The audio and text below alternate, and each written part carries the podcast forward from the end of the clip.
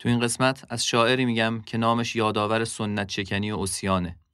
کسی که شعرش اغلب شبیه رؤیاست و گاهی شبیه حرفای کودک یا یک دیوانه.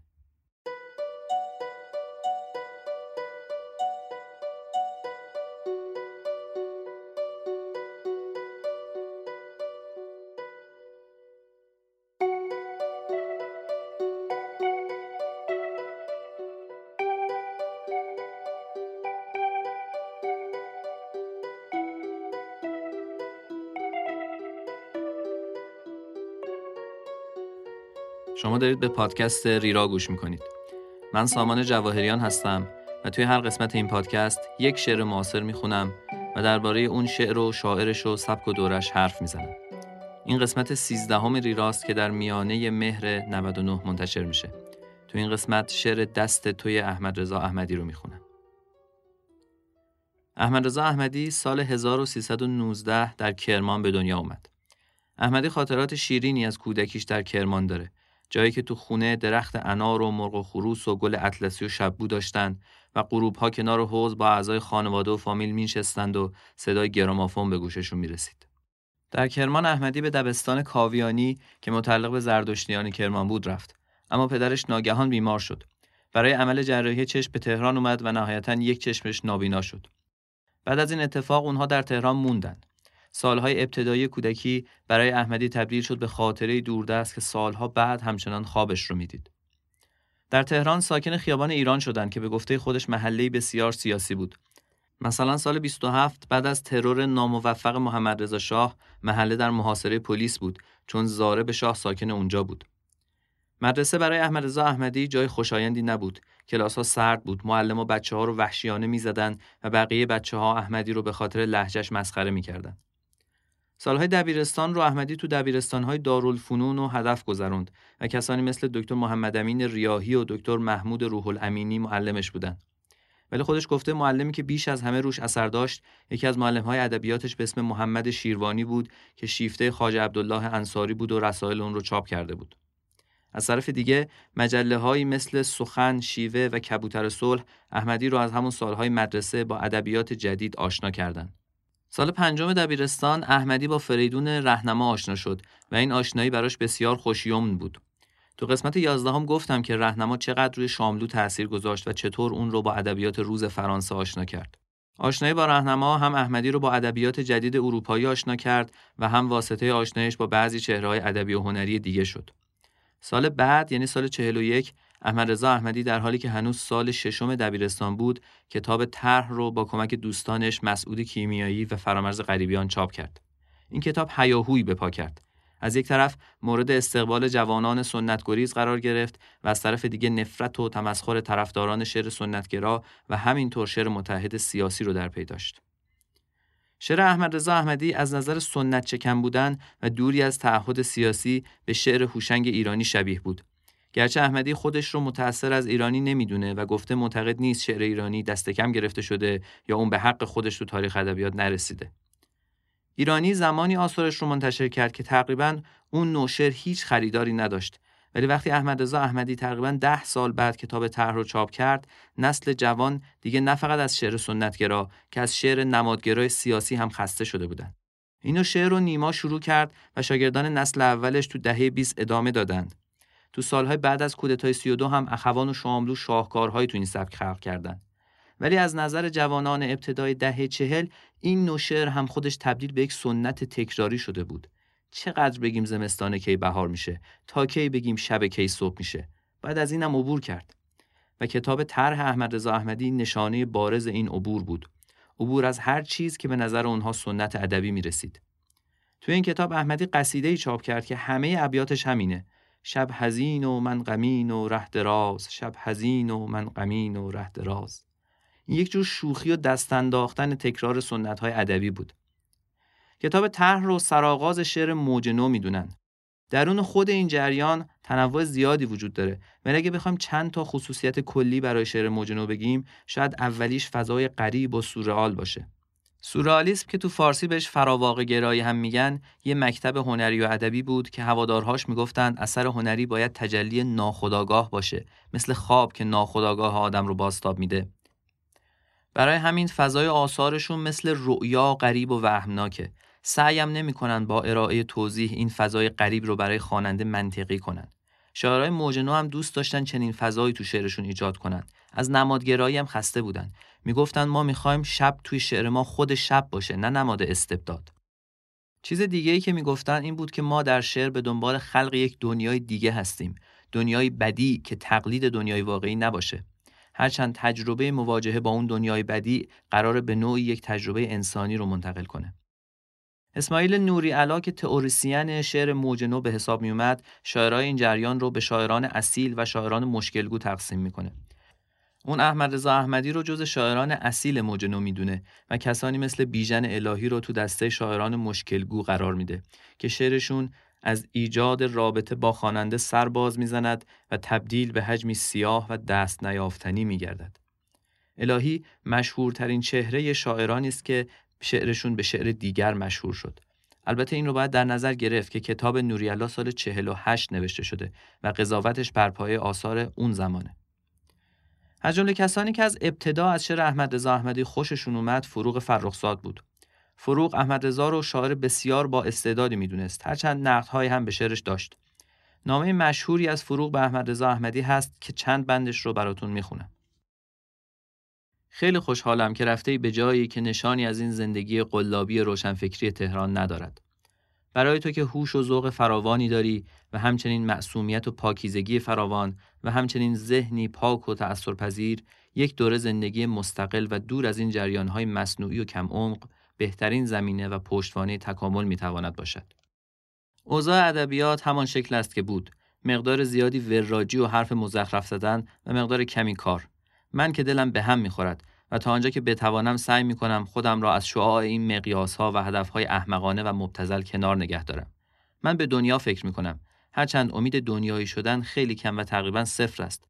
اما خوبیش این است که آدم را از محدودیت این محیط دو در چهار و این حوز کرمها نجات می دهد و دیگر از اینکه در مراکز حقیر هنری این مملکت مورد قضاوت قرار گرفته و بدبختانه رد شده است وحشتی نخواهد کرد حتی خندهش خواهد گرفت خیلی نوشتم احمد رضای عزیز وزن را فراموش نکن به توان هزار فراموش نکن حرف مرا گوش بده به خدا آرزویم این است که استعداد و حساسیت و ذوق تو در مسیری جریان پیدا کند که یک مسیر قابل اطمینان و قرص و محکم باشد. حرفهای تو این ارزش را دارد که به یاد بماند. من معتقدم که تو هنوز فرم خودت را پیدا نکرده ای و این راهی که می‌روی راه درستی نیست. این چیزی که تو انتخاب کرده ای اسمش آزادی نیست، یک نوع سهل بودن و راحتی است.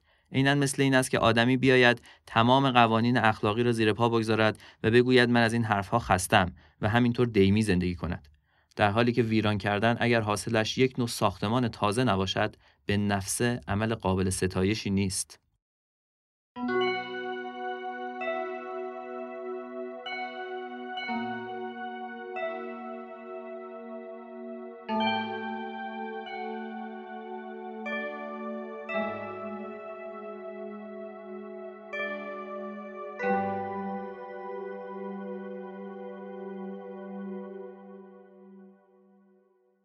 البته جالبه که فروغ بعدها در مصاحبه جمله گفت به این مضمون که تنها دو نفر هستند که من وقتی شعرهای بدون وزنشون رو می‌خونم احساس کمبود نمی‌کنم. بیژن جلالی و احمد رضا احمدی. سال 43 احمد رضا احمدی همراه کسانی مثل نادر ابراهیمی، مهداد سمدی، اسماعیل نوریالا، محمد علی سپانلو و اکبر رادی گروه تورفه رو تشکیل میده. اعضای این گروه با کمک هم چند کتاب و دو شماره جنگ چاپ کردند. یکی از کتابهایی که گروه طرفه چاپ کرد کتاب شعر دوم احمد رضا احمدی یعنی روزنامه ای بود. ولی این گروه بعد از مدتی از هم پاشید و اعضاش هر کدوم جایی مشغول به کاری شدند احمد رضا احمدی در بخش تبلیغات گروه صنعتی بهشهر مشغول به کار شد جایی که سیاوش کسرایی رئیسش بود. ولی بعد از مدتی بخش تبلیغات شرکت منحل شد و احمد رضا احمدی رو اخراج کردند احمد رضا با پول بازخریدش با آمریکا رفت تا یک دوره انیمیشن رو بگذرونه. اون زمان سهراب سپهری هم تو آمریکا بود و این دو نفر با منوچهر یکتایی روزهای خیلی خوشی رو در آمریکا گذروندن. احمدی بعد از آمریکا مدتی هم در لندن بود و بعد به ایران بازگشت و در کانون پرورش فکری کودکان استخدام شد. جایی که با کسانی مثل عباس کیارستمی همکار بود. شعر احمد رضا احمدی اغلب نمونه بارز شعر شخصی و غیر سیاسی به حساب میاد ولی گاهی در همون فضای شخصی و وهمناک نشانه هایی از تأثیرپذیری شاعر از حوادث سیاسی دیده میشه. شاید از همه بیشتر تو کتاب من فقط سفیدی اسب را گریستم که سال 1350 چاپ شده. نیلوفر کنار چوبه اعدام گل نداد. شب در سخن برادران پایان پذیرفت. پس چراغ را روشن بگذار. کسی در صبحگاه میدان با چشمی از رنگهای دور عبور می کند. احمد رضا احمدی تا زمان بازنشستگی تو کانون پرورش فکری مشغول کار بود و اونجا کارهای مختلفی در حوزه کتاب و موسیقی کرد. احمدی سال 61 با شهره هیدری ازدواج کرد که ازدواجش تا امروز دوام داشته و یک دختر از این ازدواج داره. شعر احمدی طی سالیان به مرور از پیچیدگی به سمت سادگی رفته. در چند کتاب اول احمدی شعرهایی هست که ارتباط برقرار کردن باهاشون واقعا سخته. مهداد سمدی دوست احمدی و یکی از اعضای گروه طرفه که مقاله مشهوری در توضیح شعر احمد رضا احمدی نوشته جایی از اون مقاله میگه که شعرهای احمدی گاهی فقط به تداعی ذهنی شاعر بندند. شاید این یکی از چیزهایی باشه که ارتباط با این شعرها رو دشوار می‌کنه. یعنی درک معنی شعر یا ارتباط اجزاش بر پای یک تجربه شخصی صورت گرفته که ما بهش دسترسی نداریم. سمدی در همون مقاله چند سطر از شعرهای احمدی رو شرح میده. از جمله این سطر رو. در انتها پنجره شکوفه ها باز شد و پیمان گلمیخ ها لبریز گشت. در توضیح سمدی می نویسه گلمیخ گلی است که در اثر جادویی فلز شده و پیمان دارد که چیزهای نچسبنده را به هم وصل کند و زینت بدهد و در انتها آن پیمان جادویی لبریز می شود، پر می شود، می ترکد و چیزهای نچسبنده به تجرد خود باز می گردند. من شخصا بعد از خوندن توضیح سمدی هم ارتباط خاصی با این سطر شعر برقرار نمی کنم. در مورد این جور شعرهای احمد رضا احمدی شاید بهترین توصیف رو رضا براهنی کرده که نوشته اگر شعر او را مناجات ناقص یک جنین در ساعتی پیش از طلوع صبح صادق به نامم اشتباه نکردم زیرا مناجات این گنگ خواب دیده را نسیم آن ساعت پیش از طلوع صبح صادق در هوا پخش می کند. هر کسی چیزی می شنود و شاید مناجات بودن صدا را هم درک می کند ولی نمی تواند با مناجات دهنده رابطه‌ای برقرار کند. جالب اینجاست خود احمدی گفته بهترین شعرهاش از نظر خودش اونهایی هستند که تو سالهای بعد از انقلاب و بعد از ازدواجش سروده. یعنی همون شعرهایی که به سمت سادگی بیشتر رفتن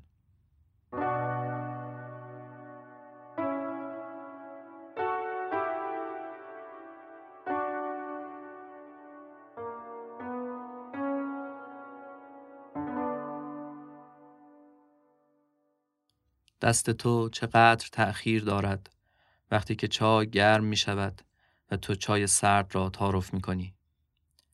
دو سه ماه دیگر این اطلسی که تو کاشته ای گل می دهد.